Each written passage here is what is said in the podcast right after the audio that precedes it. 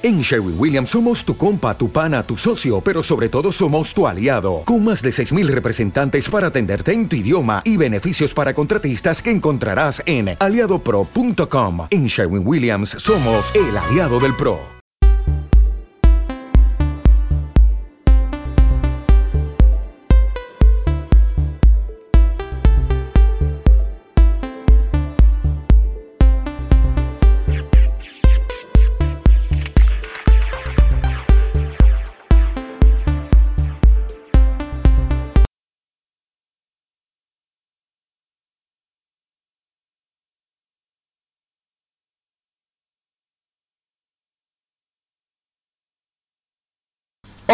¿Qué tal? Bienvenidos a Páramos 89, donde estamos ya más que nerviosos. Quedan solo dos jornadas, solo dos sobre 42 para decidir un montón de cosas. De hecho, solo hay una que ya sabemos eh, al 100%, dos en este caso, una por arriba y una por abajo.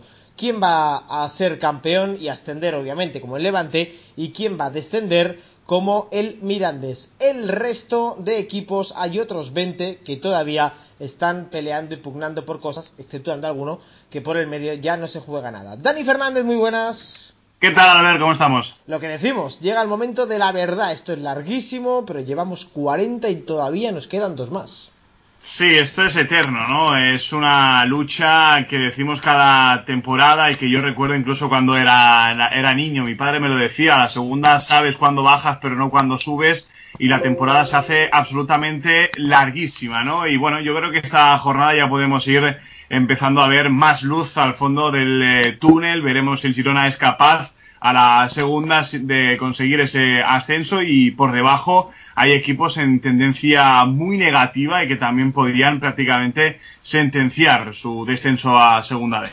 Bueno, pues empezamos precisamente por lo de arriba, pero antes obviamente falta por saludar a la tercera pata de este trípode que ha ido presentando eh, el programa semana mejor dicho. a semana y efectivamente, nunca mejor dicho si hablamos de trípode, eh, porque es esa tercera pata. Jaume Naveira, muy buenas.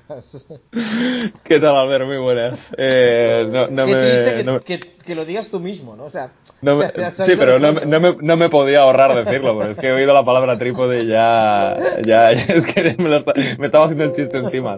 Pero bueno, eh, nada, pues eh, estamos ante un final de, de temporada muy emocionante. Fíjate, nos quedan solamente seis puntos por, por jugar y, y todavía pues eh, no hay nada decidido, ¿no? Sé que se van descartando algunos equipos eh, con determinados objetivos, eh, pero, pero vaya, eh, ya estamos a punto de conocer la verdad sobre esta temporada en la Liga 1-2-3, qué equipos se meten en playoff, quién acompaña al Levante y sobre todo pues también quiénes se van juntamente con el Mirandés a Segunda División B. Bueno, pues vamos allá. Empezamos hablando obviamente de ese partido.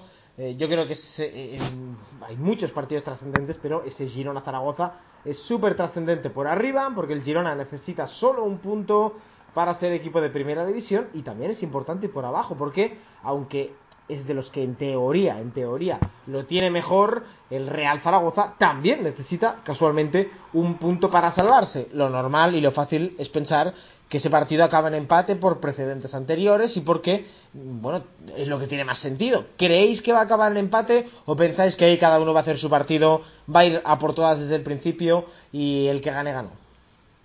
Esto podríamos extrapolarlo incluso a las eh, redes sociales, ¿no? Nuestros amigos también podrían interactuar con el hashtag Palamos89, eh, sobre todo nuestros amigos de Zaragoza, para que ellos nos den su punto de vista sobre si creen o les gustaría o no les gustaría que hubiese un empate para que se repartan un poco lo- los puntos para que el Girona consiga su objetivo y también haga lo propio el eh, Real Zaragoza. Hombre, visto desde fuera, bueno, si a los dos les interesa y, obviamente les, les va bien, pues eh, lo lógico sería pensar en, en un empate, ¿no?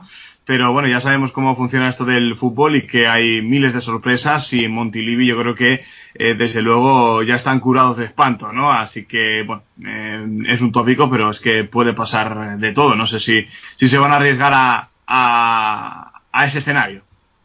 Yo creo que, a ver, es verdad que en segunda, eh, y esto eh, un día lo hablábamos con, con, Axel, eh, lo, lo comentábamos eh, evidentemente fuera de micro, que, al final eh, la segunda división muchas veces eh, es verdad que es una categoría en la que eh, no se dan los, los, resultados lógicos en principio cuando hay algún equipo que no se juega nada o cuando debería ocurrir un resultado que parece muy evidente, ¿no? entonces, pues eso quizá nos, nos pueda quitar posibilidades de pensar que, bueno, pues que, se pueda producir el empate, pero a ver, es lógico que, que, a ambos les va muy bien el igualar el partido, porque el Girona con el empate sube y el eh, Zaragoza con el empate se salva. Eh, entonces, pues, eh, bueno, parece bastante de cajón incluso que, debería ser así, ¿no? Que debería terminar en, empate. Entonces, no sé, yo, yo es lo que espero. Yo lo que espero es que termine en empate. La cuestión es ver de qué forma se produce el empate. Porque, claro, en los últimos años hemos visto casos de partidos en los que ambos necesitaban un empate y ha sido algo demasiado escandaloso, ¿no? El, cómo han ido premeditadamente a por el empate. Em, o sea, yo recuerdo sobre todo el caso del Celta Córdoba eh, de la temporada 2011-2012, en la cual el Celta si empataba subía a primera división y si el Córdoba empataba se metía en playoff. Entonces ahí era un win-win para los eh, dos equipos eh, y empataron, efectivamente, empataron a cero en un partido en el que se estuvieron todo el tiempo pasando la pelota en defensa y en el medio del campo y en lo que lo más cerca que hubo a una ocasión de gol fue un centro que pasó por delante del portero del Córdoba. Es que me acuerdo perfectamente.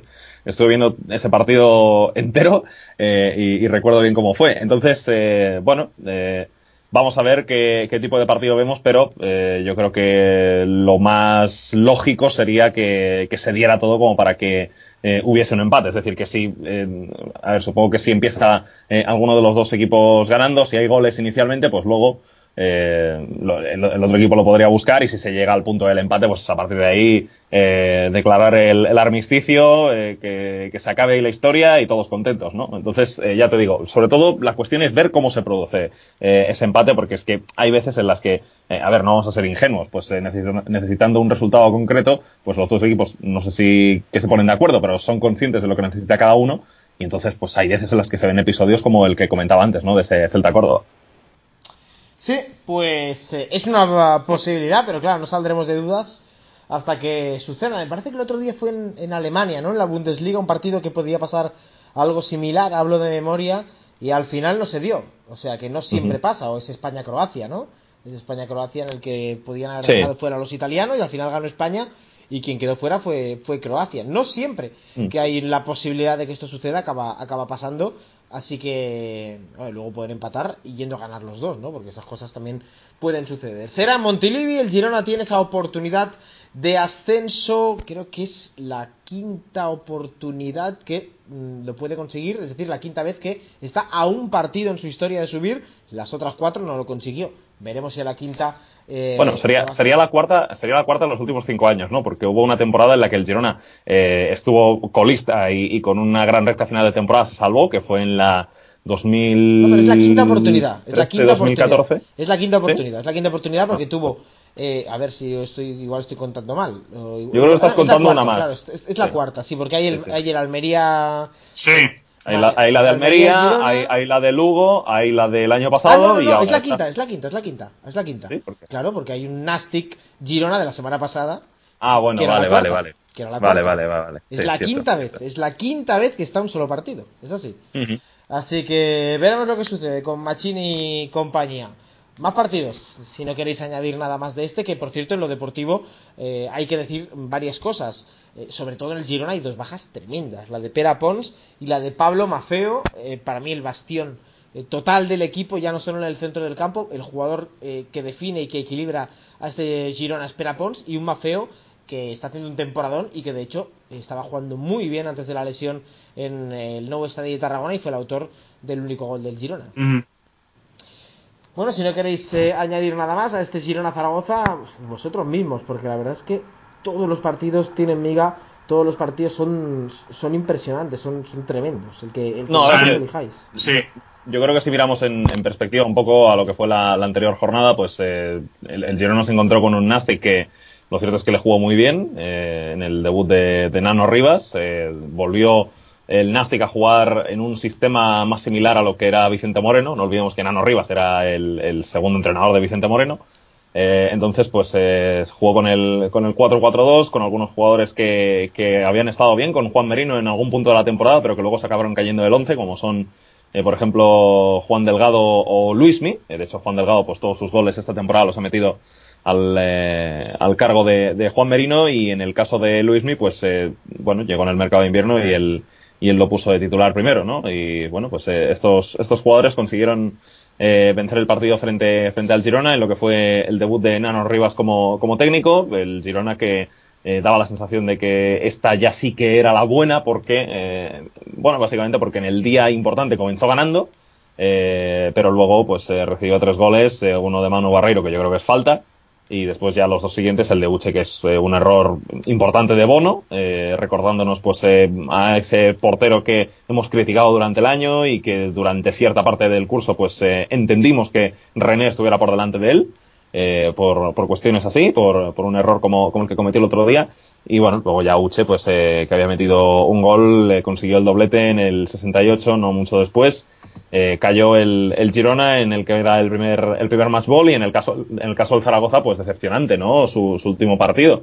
Otra vez que comienza ganando y le empatan al final, como le había pasado contra el Cádiz en su anterior partido de casa, pues empezó venciendo con gol de Pombo que fue una gran diana, por cierto, y luego el empate pues eh, llegó en el último segundo eh, gracias a Adrián Barba, lo que provocó una reacción muy airada del público, que ya está harto de esta temporada tan mediocre del Zaragoza.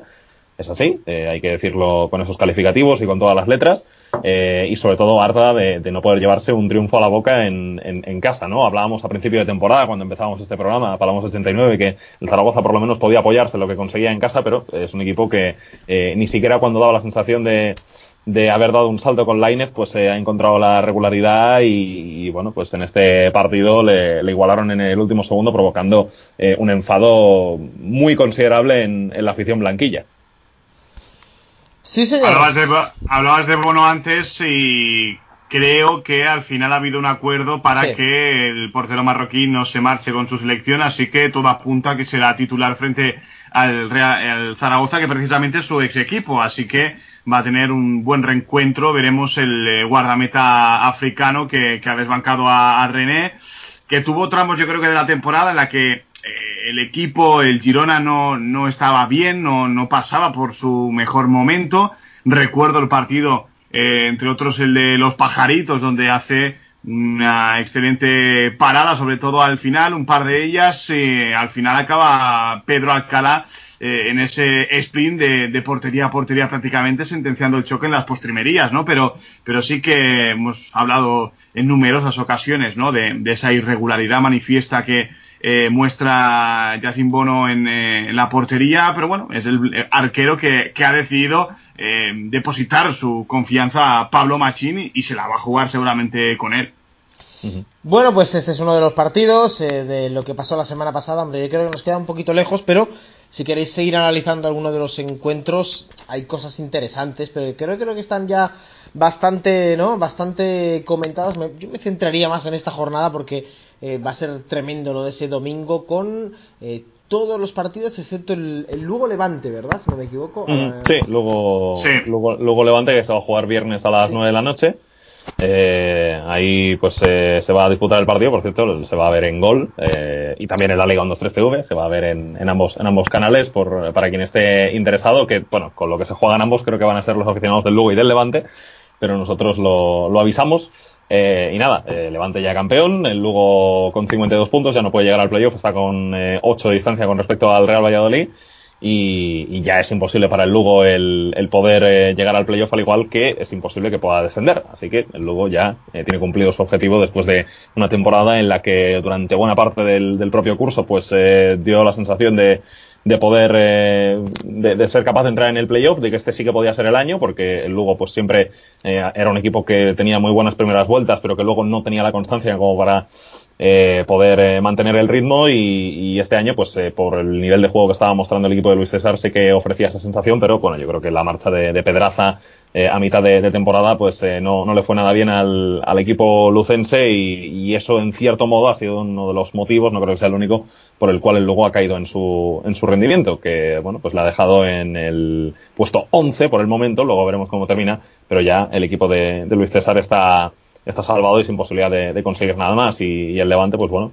eh, con la buena noticia de que, de que una vez que Roger pues está lesionado y no va a jugar en lo que queda de curso, pues se tira un Juan Muñoz que, eh, marcó dos goles, asistió en el otro la semana pasada y que yo creo que va a buscar en los pocos partidos que quedan pues eh, conseguir un buen rendimiento para eh, no sé si revalorizarse, pero sí que recordar a los equipos de la Liga 1-2-3 el nivel que tiene y buscarse pues un poco el contrato para, para, el año que viene en estas últimas, en estas últimas jornadas. Un Lugo que, por cierto, desde que se marchara en el mercado invernal Alfonso Pedraza, tengo la sensación, no sé si es casualidad o no, pero eh, ofensivamente, más allá de José Lu, yo creo que ha perdido un poco, y eso es un poco también el, resultado final, ¿no? De, cómo estaba en esa primera fase de la temporada y cómo ha finalizado, ¿no? Eh, creo que la marcha de Alfonso Pedraza, que ya no solamente por ser el segundo máximo goleador por aquel entonces del equipo, por detrás de José Lu, sino por lo que generaba entrando por,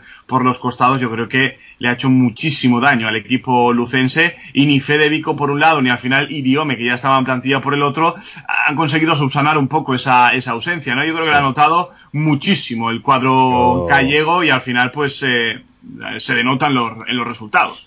Yo, yo de hecho creo que, que Fede Vico, que es el jugador que le ha sustituido, para mí, o sea, no, no le voy a decir, no le voy a apuntar como culpable de nada, pero sí que creo que él como reemplazante no ha estado a la altura. Eh, esa es la sensación que, que a mí me ha dado. Eh, un Federico que empezó el año sin, sin, equipo, empezó la temporada sin equipo, luego durante el mes de noviembre pues se fichó por el, por el Lugo, el tema es que no podía ser inscrito todavía, y bueno, pues eh, fue alistado en el, en el Lugo eh, ya para la segunda vuelta. Y, y, una vez ahí yo, yo creo que no, no, ha estado, no ha estado al nivel. También hay que ser comprensivos, hay que tener en cuenta que el, el, Lugo no tenía una gran cantidad de extremos en su plantilla. Uno de ellos, por ejemplo, Igor Martínez, pues tuvo una lesión en el pie que le penalizó muchísimo para poder competir durante este curso. Se alargó mucho ese problema físico. Y Fede Vico, pues al final es un jugador que durante los primeros seis meses del año no jugó nada. Entonces yo creo que por ahí también se puede entender que, que, era casi imposible que el reemplazante de Pedraza pudiera estar casi al, mismo nivel. Eh, entonces, eh, bueno, eh, el Lugo se ha encontrado con eso y, creo que esa baja pues es uno de los motivos por los que el Lugo no, no ha conseguido el objetivo del playoff que podía tener en mente después de los primeros 21 partidos de liga.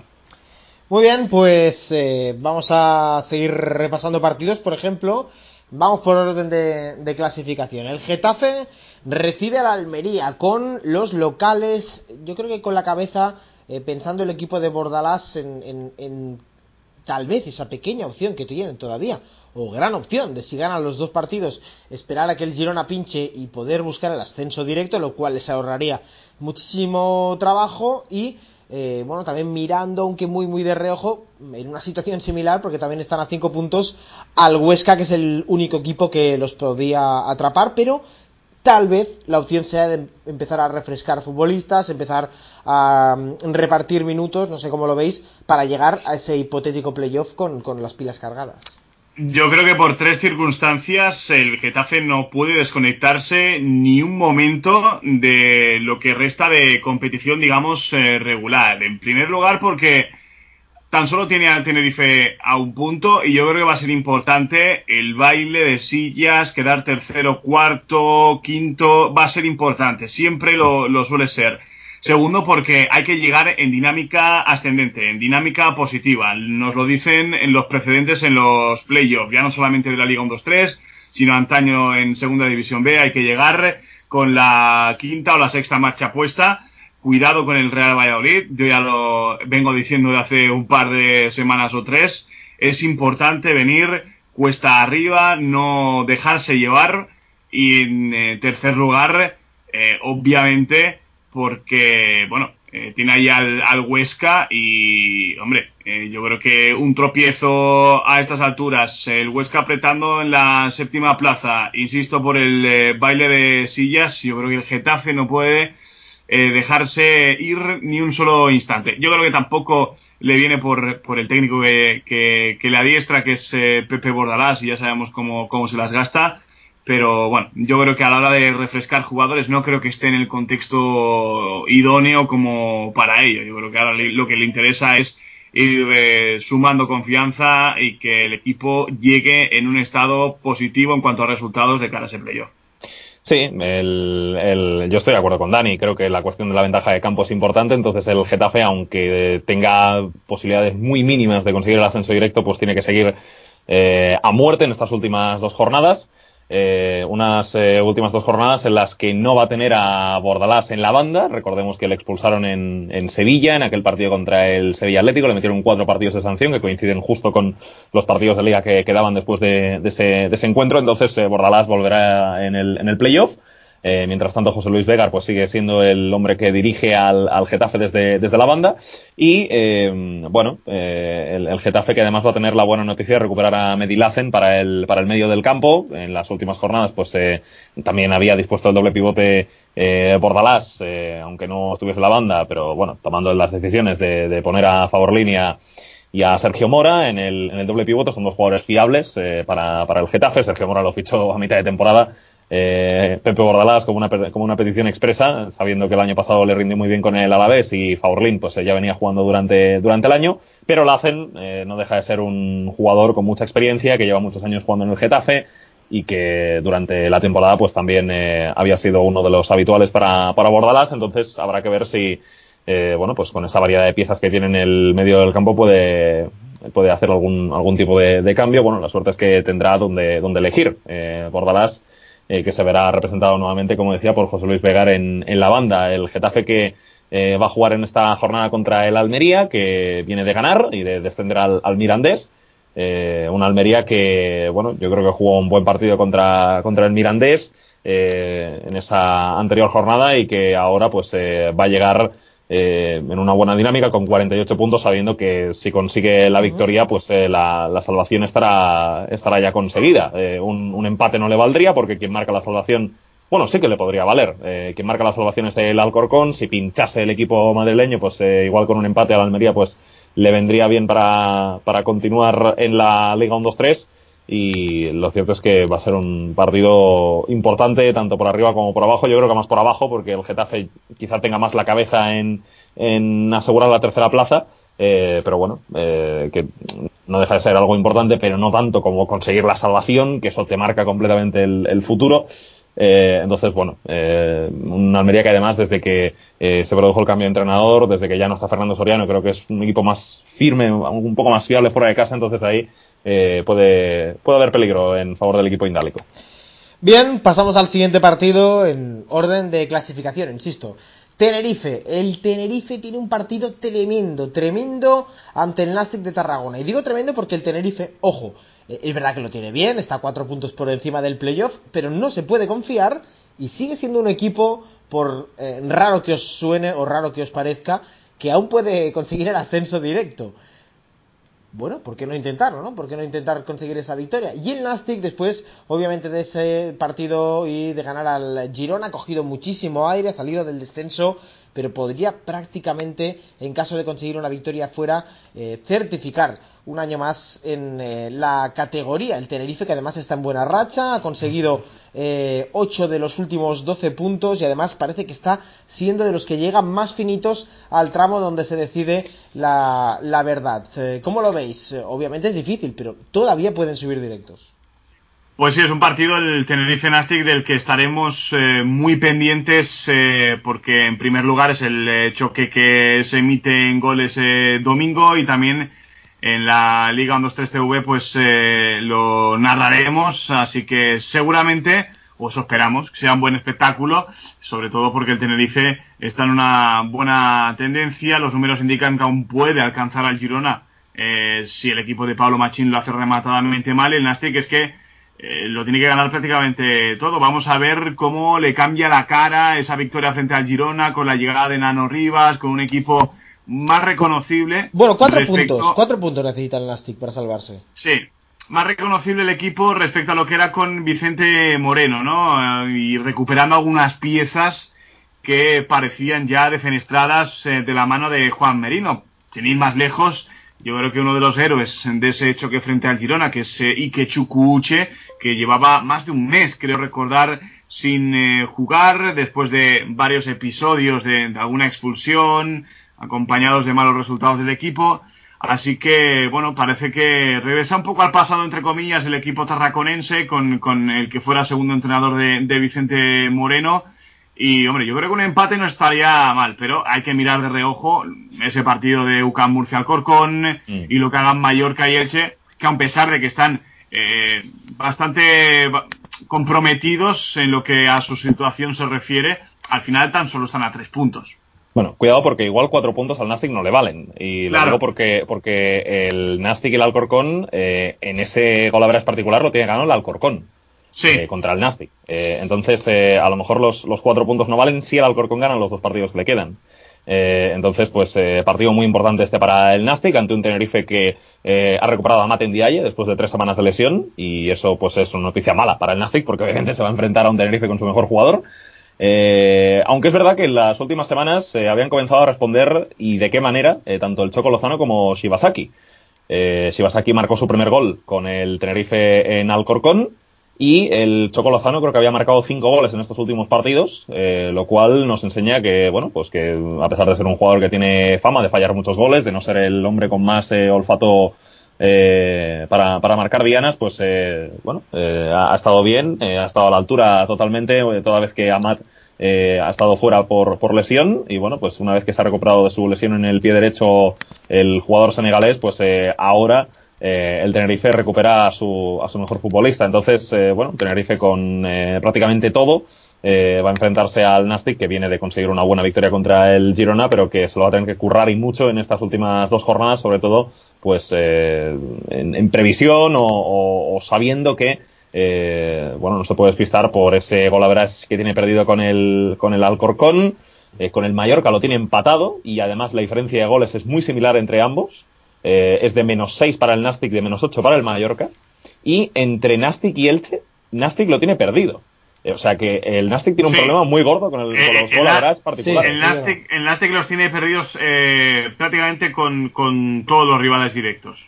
O sea, sí. todos los que tiene ahí abajo los tiene perdidos el, el Golaveras. O sea que no sé si con cuatro puntos le va a valer, pero que mm, tiene que, tiene que ganar y, no, no mirar de reojo ni depender de otros resultados porque esos empates eh, desde luego le llevan al hoyo. Sí, es verdad. De hecho, yo no sé por qué pensaba que sumaba 50 y estaba salvado, pero no. No le valen los 50 puntos al Nastic. Tendría que eh, ganar los dos para, eso sí, de forma matemática, estar completamente salvado, obviamente porque está fuera del, del descenso. Ahora mismo, eh, los que hemos hablado de algunos partidos donde hay equipos que eh, si fallan se pueden complicar, caso del Girona, caso del Getafe, pero mm, su margen de error es, importante, ¿no? Por, porque tienen demasiados puntos de colchón. No es el caso del partido del Cádiz eh, y el Elche, porque una derrota del Cádiz podría eh, propiciar que cayera de esa zona de playoff y luego hay que volver a entrar, que no es fácil, y en cambio una derrota del Elche prácticamente lo desciende casi seguro, casi seguro de forma matemática. Mm, Sí, el, el Elche en una dinámica terrible, ¿no? Eh, no, no gana desde aquella victoria contra el Sevilla Atlético. Eh, el Elche se estableció con 42 puntos en la jornada 31, si no me equivoco. No, jornada 33. Es tremendo. Eh, y desde ahí eh, ha sumado un punto de 21. Eh, 4 de 30 de los eh, últimos. Entonces, eh, eso te enseña que, que, que el Elche, pues, eh, está acabando la temporada fatal. Eh, el último fin de semana, que era el partido quizá, no te diré más fácil, porque el Reus siempre es un rival muy, muy, muy complicado, pero el, rival que menos se jugaba de los que le quedan eh, por, por enfrentarse al, Elche, pues ahí tampoco fue, fue capaz de ganar. Sí es verdad que se vio en los últimos minutos una reacción tremenda, eh, ya más por una cuestión de, de, de, de empuje, de supervivencia, de, de, ir a por todas, porque el Reus eh, es un equipo siempre defensivo, eh, siempre defensivo me refiero cuando juega fuera de casa. Entonces, el, eh, bueno, pues dada eh, esa, esa forma de jugar del equipo de Nacho González en los desplazamientos y también la necesidad del Elche, pues hizo que los últimos 10-15 minutos fueron una verdadera taquigol, ¿no? Sobre todo tras el gol de, de Soricaba, que fue el primero que metió con la camiseta del primer equipo del Elche. Entonces, eh, bueno, el conjunto ilicitano se la juega totalmente en Cádiz. Eh, me contó, me contó Pachu, nuestro compañero que es colaborador en, Derrar, que él es eh, ilicitano y es jugador del Elche. Eh, nos, bueno, me contaba que, la gente estaba confiada en Elche, de que el equipo se podía salvar, pero, pero claro, hay que ganar los dos últimos y ya veremos si se consigue, porque es que no ganar en Cádiz es prácticamente firmar el, descenso, como bien decías, Albert. Y es verdad que el último partido contra el Oviedo, pues puede ser que ahí, por el empuje de la gente, por el hecho de jugar en casa, y también que puede ser que el Oviedo ya no se juegue nada en la última jornada, porque no olvidemos que el Oviedo está 5 del playoff, quedando 6 por jugarse. ante esa posibilidad, pues puede ser que, el Elche lo tenga de cara para vencer el último partido en caso de que llegue vivo para, para, poder, para poder mantenerse. Pero es absolutamente clave ese partido en Cádiz y creo que es un partido muy difícil para, para el Elche, sinceramente, porque el Cádiz no le va a dejar espacios para, para poder atacar el Cádiz es un equipo que, ya lo sabemos, es un equipo de contragolpe, eh, un equipo que tiene muy poco la pelota, eh, un equipo que, yo creo que eh, va a estar atrás después de su típico arranque en tromba de todos los partidos en casa. esos primeros 5, 6, 7 minutos en los que el Cádiz sale a por todas para intentar abrir el marcador y una vez ahí, pues tener algo que defender en los siguientes minutos. Entonces yo, yo creo que es un partido muy difícil para, para el Elche. Yo no las tengo en absoluto todas conmigo de que lo pueda vencer y es una prueba de fuego absoluta para el equipo de Vicente Parras que, eh, ya lo digo, desde que llegó el nuevo entrenador no ha habido efecto alguno, eh, se ha conseguido solamente un punto. Es que mm, en la dinámica que, que, va el Elche, que son eh, seis derrotas consecutivas y un empate, el último frente al Reus, está a tres puntos, insisto, pero es que mm, por dinámica me parecería casi un auténtico milagro. Tendríamos que repasar la hemeroteca para, para ver si un equipo con esta tendencia tan negativa se ha conseguido salvar en el, en el último suspiro, ¿no? Sobre todo por, por esa eh, dinámica hacia abajo, ¿no? Hablábamos antes del Getafe que necesitaba, igual que todos los equipos que se están jugando el playoff, necesitan acabar la temporada eh, con tendencia al alza, pues eh, en este caso es que va a cuesta abajo y, y sin frenos. El partido del Carranza es que es un morlaco, o sea, es que el Cádiz está jugando, se está jugando el playoff, es que lo que hemos dicho del, del Getafe se puede extrapolar también al equipo amarillo. Eh, muy complicado, muy complicado, porque el está obligado a llevar la iniciativa, no sé si psicológicamente, incluso ya no hablo de lo futbolístico, pero si psicológicamente está eh, preparado, el Cádiz precisamente es un equipo que rehuye de, llevar eh, esa, de, esa iniciativa del juego y que se siente cómodo sin el balón y luego además tiene especialistas a balón parado, a Geraqueche y compañía. Y luego, bueno, pues sí, le puede quedar la esperanza del último partido frente al Oviedo, que ya sabemos cómo se las gasta a domicilio el equipo de Fernando Hierro. Pero me parecería casi un auténtico milagro, a pesar de que está a solo tres puntos, insisto, de, poder salir de, la zona de descenso. Y un pequeño apunte para cerrar con el Elche, Albert, eh, ha tenido la mala suerte también el equipo de Parras de jugarse toda esta permanencia en una dinámica tan mala con tantos lesionados. Eh, Albacar se rompió la rótula, está fuera para cinco meses, no vuelve ya hasta el próximo curso. Eh, Mandy lleva toda la temporada fuera, Matilla prácticamente desde la mitad de temporada, Pedro eh, no va a estar eh, tampoco en este final de curso, al igual que Albert Dorca, eh, Hugo Fraile lo mismo, aunque es verdad que es un jugador más de, segunda línea, que no ha jugado muchos minutos este año, y también Guillermo, o sea que muchas lesiones en un momento muy delicado para, el Elche, que yo creo que también le han, le han penalizado sin duda, pero bueno, yo creo que hay, hay, más cosas, ¿no? una irregularidad tremenda durante todo el curso y cuando ha llegado el momento de, jugarse el pellejo, pues el equipo no, no ha tenido eh, ni el carácter ni el fútbol como para poder eh, mantenerse, al menos por el momento está en la zona de descenso, tiene opciones de salvarse, pero yo al Elche no, ahora mismo no, lo veo salvándose, sinceramente.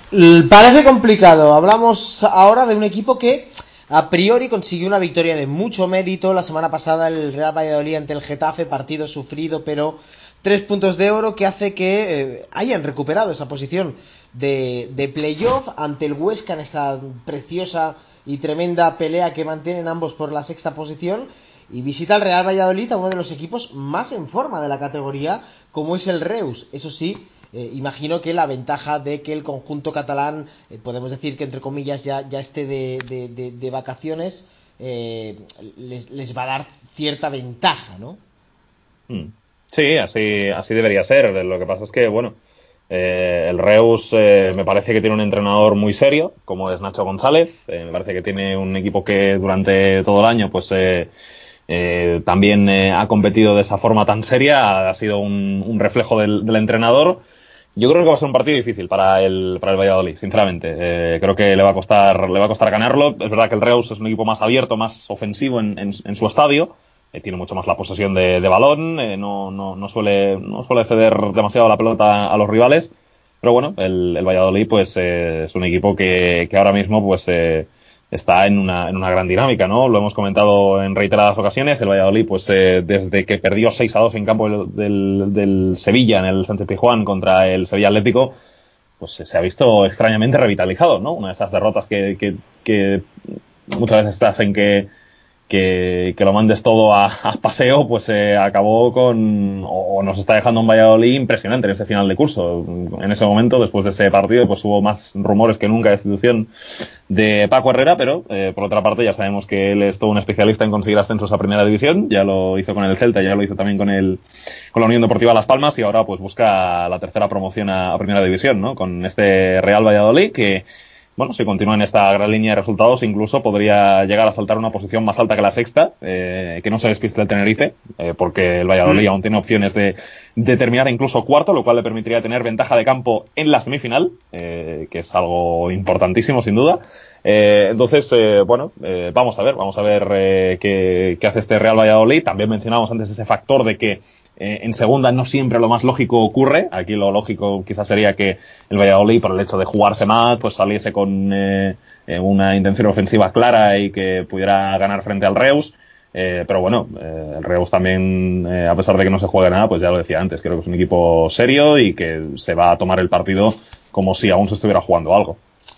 Bueno, es que lo del Valladolid ya lo veníamos comentando, ¿no? Son eh, cuatro victorias, dos empates en las últimas fechas, ese punto de inflexión en el Sánchez Pizjuán, una derrota que, que, bueno, lo decías, ya, ya no solamente mandar las cosas a, paseo, ¿no? Es que es que es un, es un eh, descalabro absoluto, ¿no? Ya no solo por lo futbolístico, sino por lo anímico, ¿no? Con incluso eh, goles realmente extraños. Eh, hemos visto durante la temporada alternancia en la portería, porque Isaac Becerra no acaba de recobrar esas sensaciones que le habían llevado a ser, si no el mejor portero, uno de los mejores porteros de la categoría, defendiendo la portería del, Girona.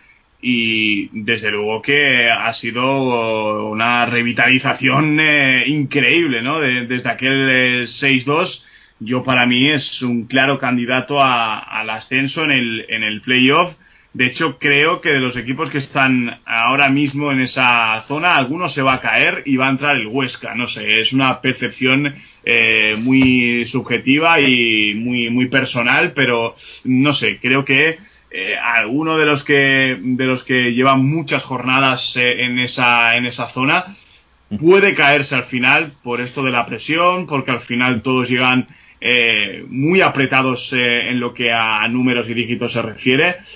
Así que, bueno, vamos a ver qué nos deparan estos eh, seis puntos que, restan. Por cierto, un Valladolid que llega con, todo, con todos sus jugadores prácticamente eh, listos físicamente para este final de, temporada. El único que está con problemas ahora mismo es Jaime Mata, que no era tampoco un titular indiscutible.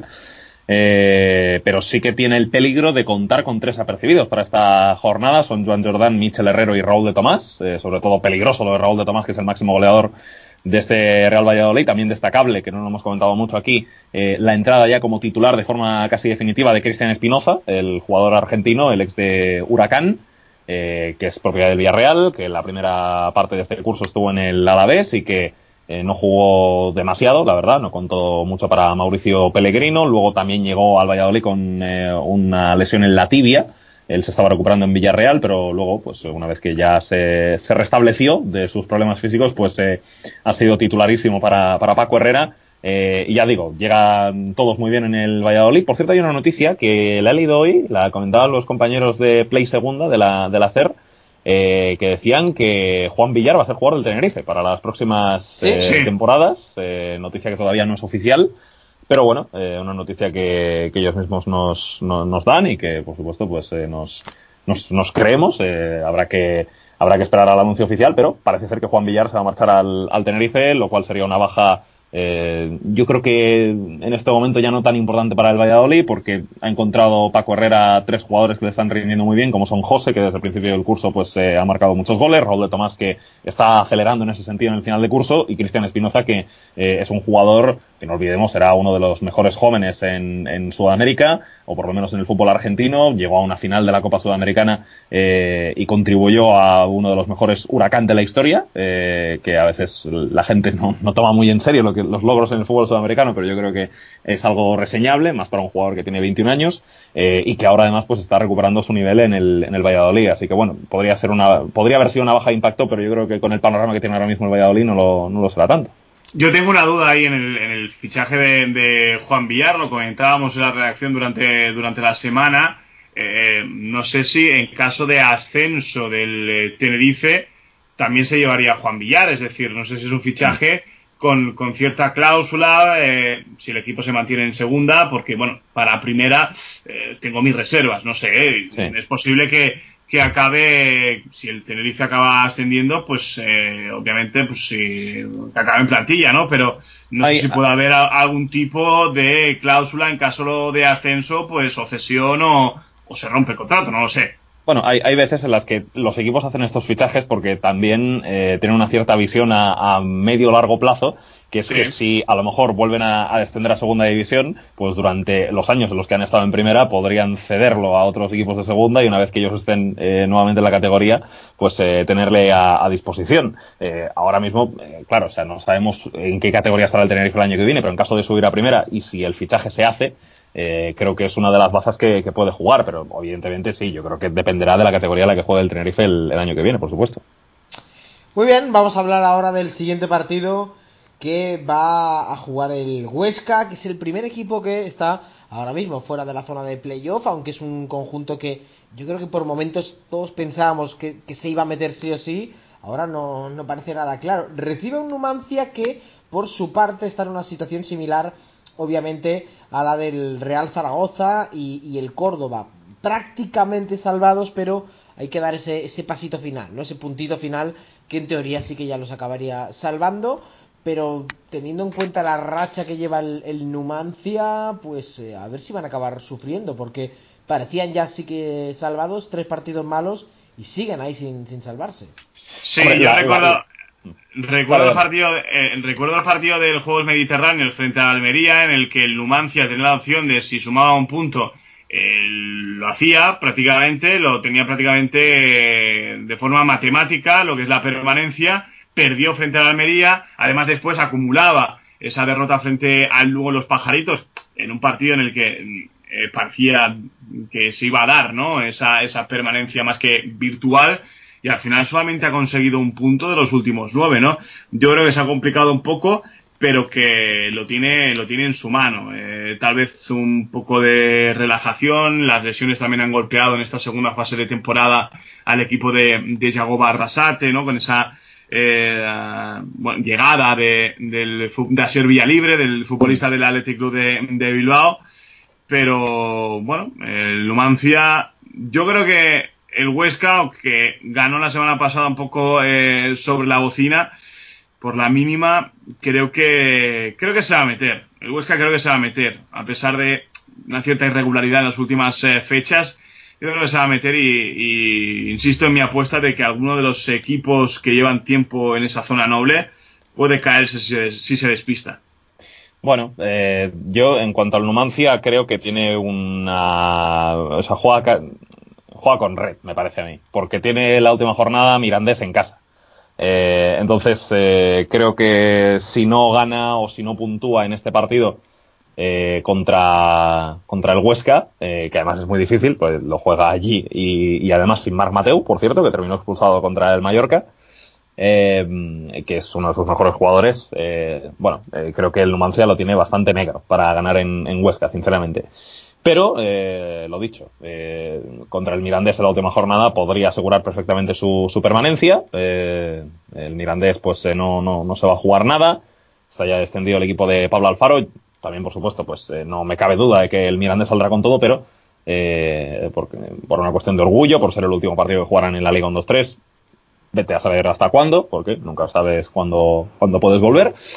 Pero bueno, el, el, Numancia tiene esa bala en la recámara, ¿no? Eh, jugar la última jornada en casa, ya recuperando a Mar Mateo y además jugando contra un equipo que no, que no va a tener nada en juego.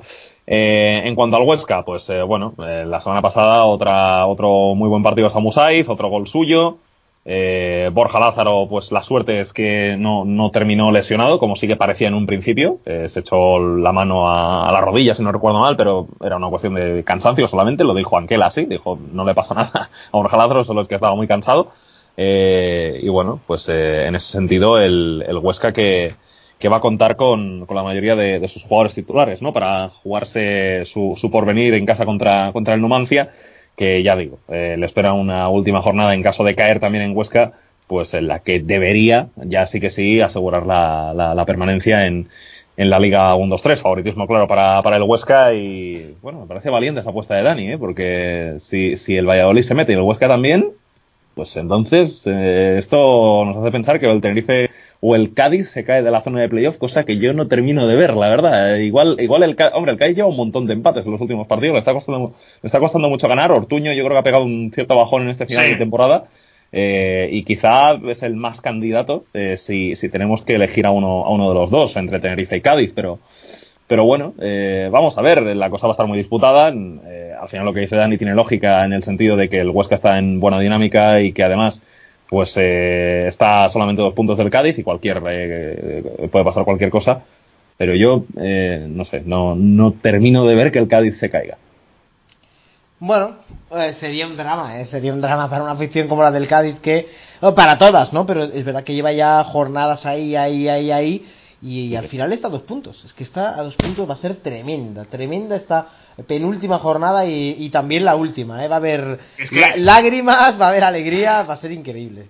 Es que lleva ocho empates en las últimas nueve jornadas. Solo ha conseguido ganar un partido que fue en Santo Domingo frente al Alcorcón. Sí, la eh, sensación de competir, de competir siempre, pero claro, de siempre. poco. Claro, eh, al final llega un punto en el que mm, de, tanto en cuando tienes que sumar tres puntos de, golpe, ¿no? Sí que es verdad, insisto, que no, que no pierde, pero al final solamente ha ganado un partido de los últimos eh, nueve que, ha disputado. Le queda el Elche, que yo creo que lo va a ganar, y el último es contra el Real Valladolid en Pucela. O sea, eso, eso va a ser un auténtico partido de, de AUPA, ¿eh? O sea, ¿Qué partido ese? El de la última de la última jornada. Entonces yo creo que por ahí. entonces sí que puede ser, sí. No, no, había, caído en la última jornada, sí, es cierto. Qué partido este. Bueno, eh, juegan Oviedo y Sevilla Atlético un partido.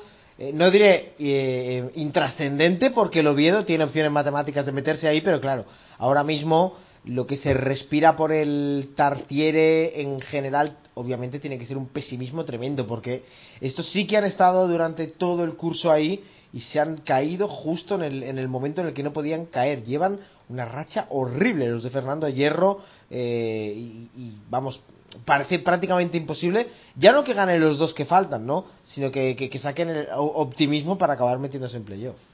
Eh, recuerda un poco a lo de la temporada pasada, ¿no? Eh, sí, bastante. Cuando hubo un cambio en el banquillo, cuando se hizo cargo del equipo David Generelo y al final fue como también una caída a cámara lenta, ¿no? Poco a poco el equipo se fue despeñando y al final se quedó fuera del playoff cuando incluso, eh, hablo de memoria, ¿eh? Pero llegó a ocupar posición de ascenso directo, creo, ¿eh? No me quiero pillar mucho los dedos, pero creo que a principio de temporada opositaba para subir directamente a, primera. Eh, bueno, mm, a veces eh, durante la temporada lo hemos comentado, ¿no? Sobre todo esa tendencia tan irregular fuera del tartire del equipo de Fernando Hierro. Un Hierro que incluso suena para otros banquillos.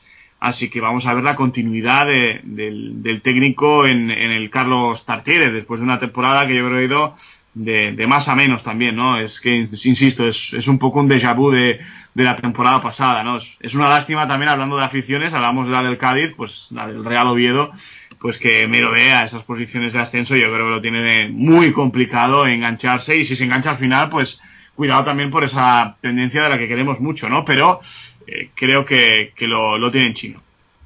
El partido del último fin de semana fue terrible, ¿no? Para, para el Oviedo, o sea, volvieron las peores sensaciones de, de entre noviembre y enero, ¿no? Cuando el Oviedo perdió cinco seguidos fuera de casa y encima le metieron 19 goles en, esos partidos. Eh, iba perdiendo 4-0 en el 53. Ese 4-2 final es bastante engañoso. Eh, el, Oviedo, la, sensación que ofreció fue terrible.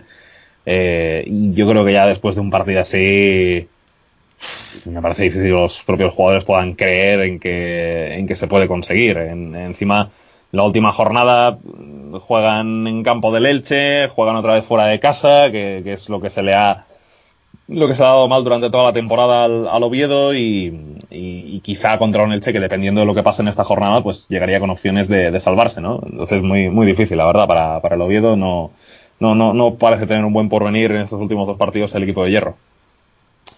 Bueno, pues un poco el partido de la, de la depresión, pero con un rayito de esperanza. Este partido en el nuevo Carlos Tartiere, el Sevilla Atlético ha hecho ya su trabajo y, además se, merece, ¿no? Tener partidos de relajación, de descanso y de enseñar alguna, alguna cosita más de aquí a final de temporada. Nos falta solo un partido.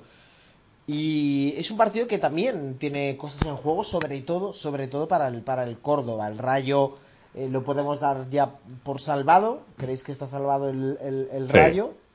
Y el Córdoba, pues casi, casi, casi lo mismo. Hombre, es un poco como el partido entre el, Girona y, el Zaragoza, que un empate, pues la verdad es que sí que parece lo, más normal, ¿no? Mm. Sí, por el tema, el tema del, del, Córdoba, el Córdoba Numancia, hablábamos antes del Real Zaragoza, sí, lo tienen prácticamente hecho, no es matemático, es que yo creo que un punto, le puede ir de un punto, eh, al que baje, o sea, es que, o incluso de, un empate, ¿no? Y que el gol a veras pueda decidirlo. Es que sí que es verdad que decimos que el Rayo está, está salvado, tiene 50, pero es que hay un punto de diferencia entre esos tres que hemos comentado anteriormente. Entonces, eh, está todo tan apretado que puede ir de un punto incluso de, que el gol a verage fuera el, el que dictamine sentencia al final. Yo creo que está salvado el Rayo, yo creo que el Córdoba lo tiene, después de estas tres últimas jornadas, dos victorias y un empate, lo tiene en, la mano, al igual que el, que el Numancia y, que el Zaragoza, a pesar de esa extraña involución después de haber hecho lo, más difícil eh, desde la llegada de César Lainez. Pero está ahí la, estadística. No, no, queremos meternos en, eh, en camisa 11 varas, pero desde luego que que está la cosa apretada y que puede ir de, muy poquito. Sí, veremos. Hay dos partidos, no, decías, decías, llama, perdona. Sí, sí. No, bueno, eh, que eh, al final el, al Córdoba no, no, le queda mucho para, para poder salvarse. Eh, su gran seguro de vida en esta segunda vuelta han sido los partidos de, de casa.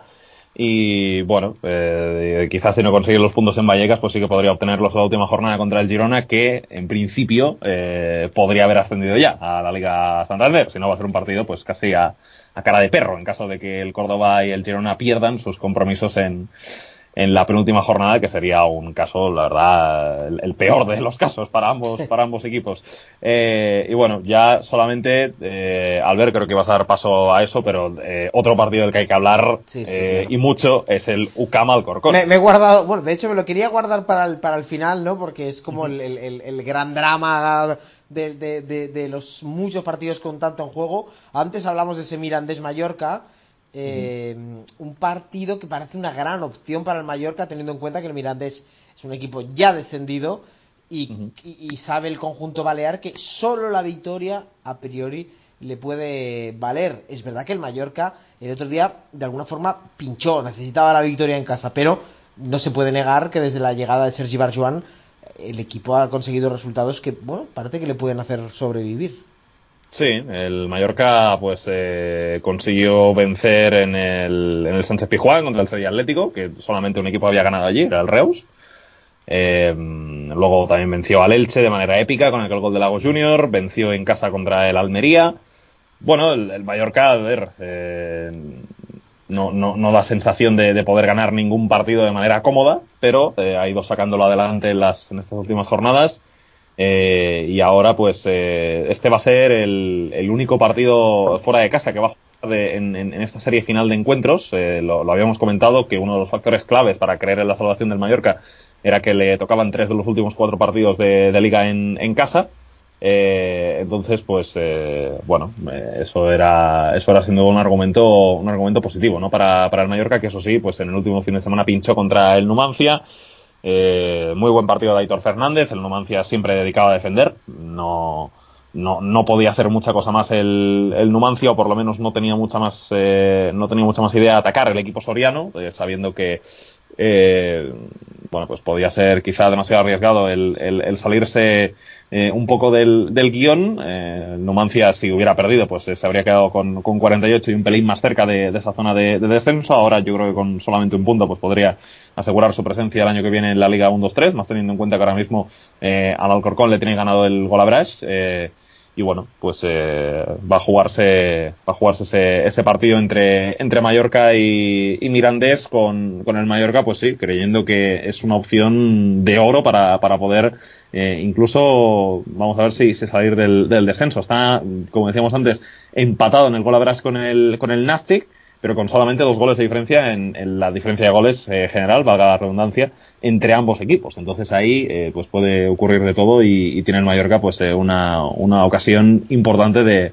de, poder salir de la zona roja. Para mí el, el tema del, del, Mallorca mm, me parece increíble que no, mm, que no fuera capaz de, de ganar tal y como fue el partido frente al Numancia y, bueno, yo creo que, que poco los discursos posteriores de como mínimo hemos sumado, ¿no?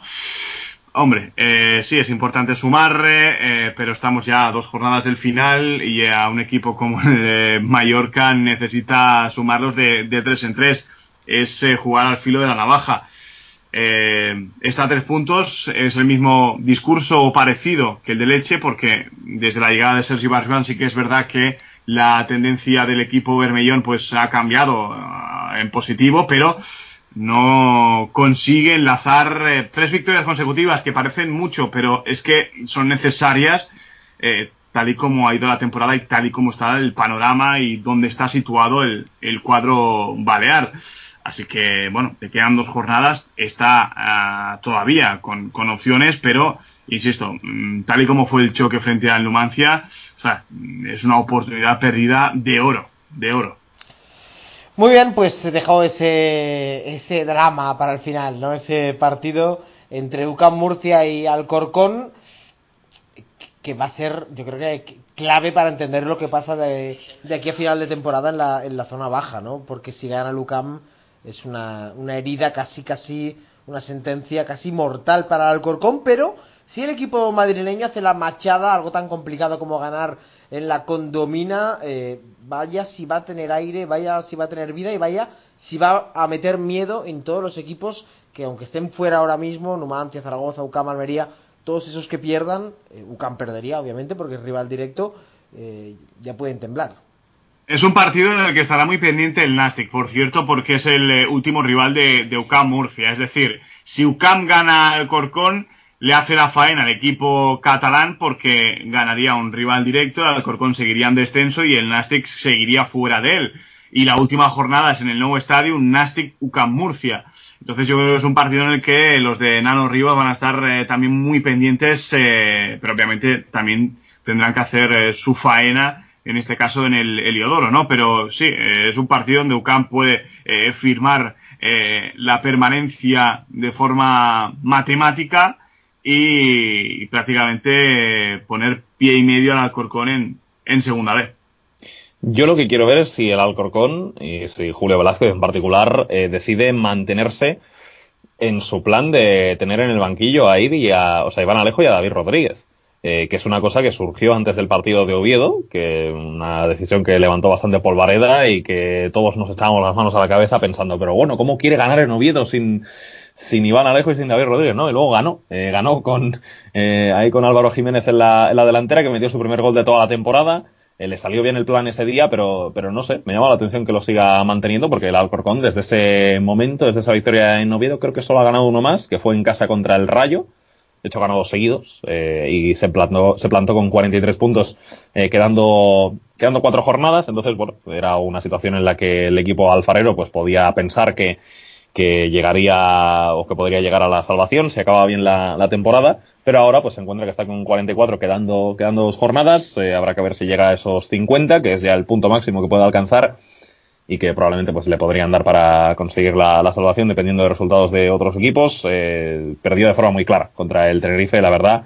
Eh, el equipo de Julio Velázquez, que ya desde el principio pues eh, se puso 0-1 abajo en el minuto 10 con ese gol del Chocolozano. Shibasaki aumentó la ventaja en el, en el 0-2, eh, o sea, en el minuto 30, ese era el gol del 0-2.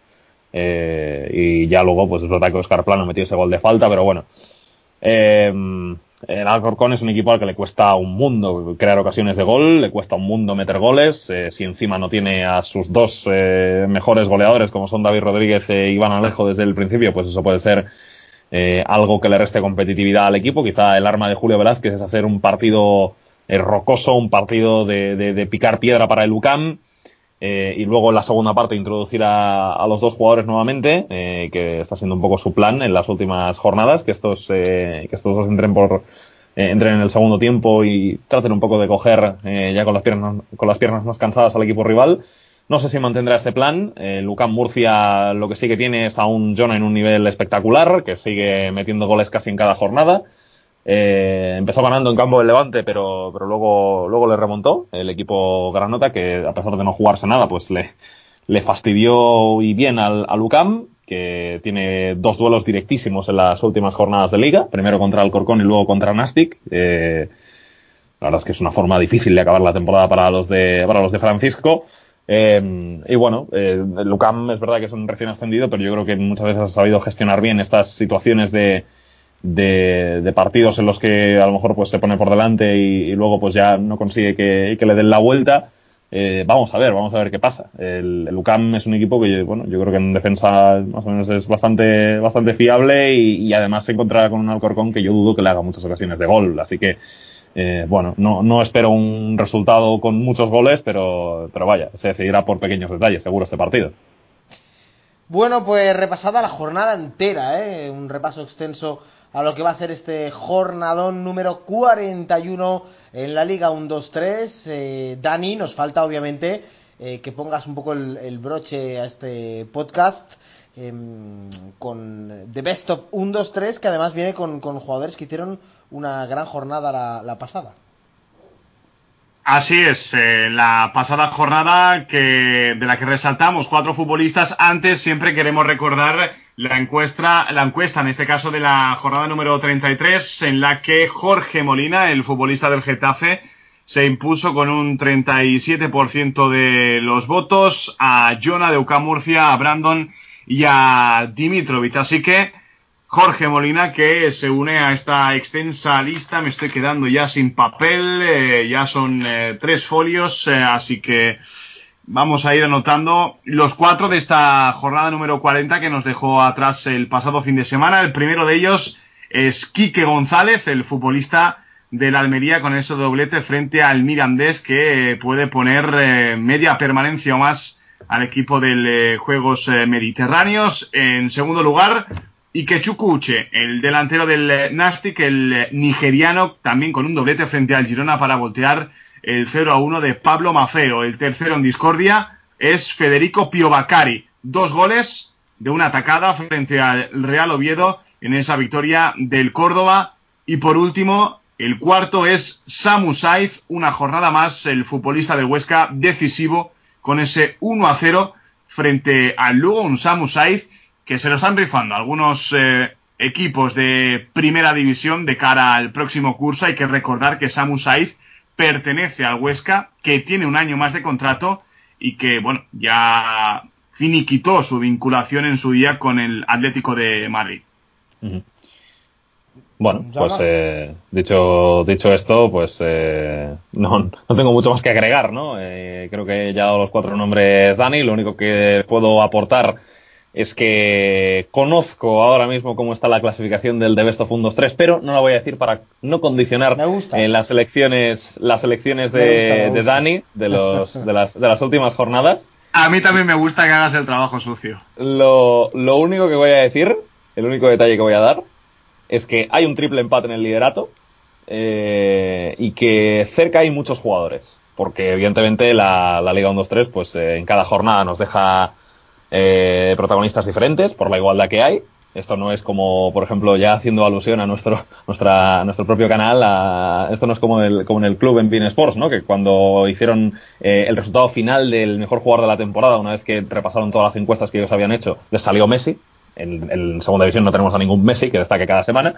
Entonces, por eso eh, tenemos eh, mucha igualdad. Entonces, cualquier, eh, o sea, la cosa puede cambiar mucho en las últimas eh, tres encuestas, porque eh, aunque quedan dos jornadas, a nosotros nos quedan tres encuestas, porque no hemos puesto aún la de la jornada 40. Así que todo muy ajustado en la clasificación del de Best of 1, 2, 3. Bien, pues eh, si no hay nada más que queráis eh, comentar, damos por fin y quitado este penúltimo podcast de la temporada. ¿Alguna cosa más? Bueno, que habrá que hacer No, uno. penúltimo no, claro, quedan, quedan este y dos más. Claro, el tema del playoff que, que a ver cómo a ver cómo lo, lo arreglamos, pero sí habrá alguno Bueno. que otro más para, para Pues, ponerle oye, el sí, broche. claro, el último de, de temporada regular. Luego, obviamente, habrá que hacer algo sobre el playoff, desde luego. Ya lo pensaremos, ya lo pensaremos. Bueno, pues nada. Hasta aquí. Hasta aquí. Hasta aquí, hasta aquí hemos llegado. Muchas gracias a todos, como siempre, por descargar y escuchar Pálamos 89. ¿Cómo va a ser la tarde, noche del domingo? Esta y la que viene. Realmente tremenda. Gracias, Dani. Un abrazo. Gracias, Jauma. Un abrazo. Te dejamos con fútbol sudamericano, ¿no? Que estás a punto de currar. Efectivamente, en el momento en el que estamos grabando, pues eh, quedan 40 minutos para un Río Negro Águilas Racing de Avellaneda, primera ronda de la Copa Sudamericana. 1-0 en la ida para Racing, así que todo abierto de cara al encuentro de vuelta. Y te pierdes la final de la NBA, partido número uno. Bueno, pero solo, solo el primer partido, el resto lo, lo iremos siguiendo todo. Muy bien, hasta la próxima. Adiós, adiós.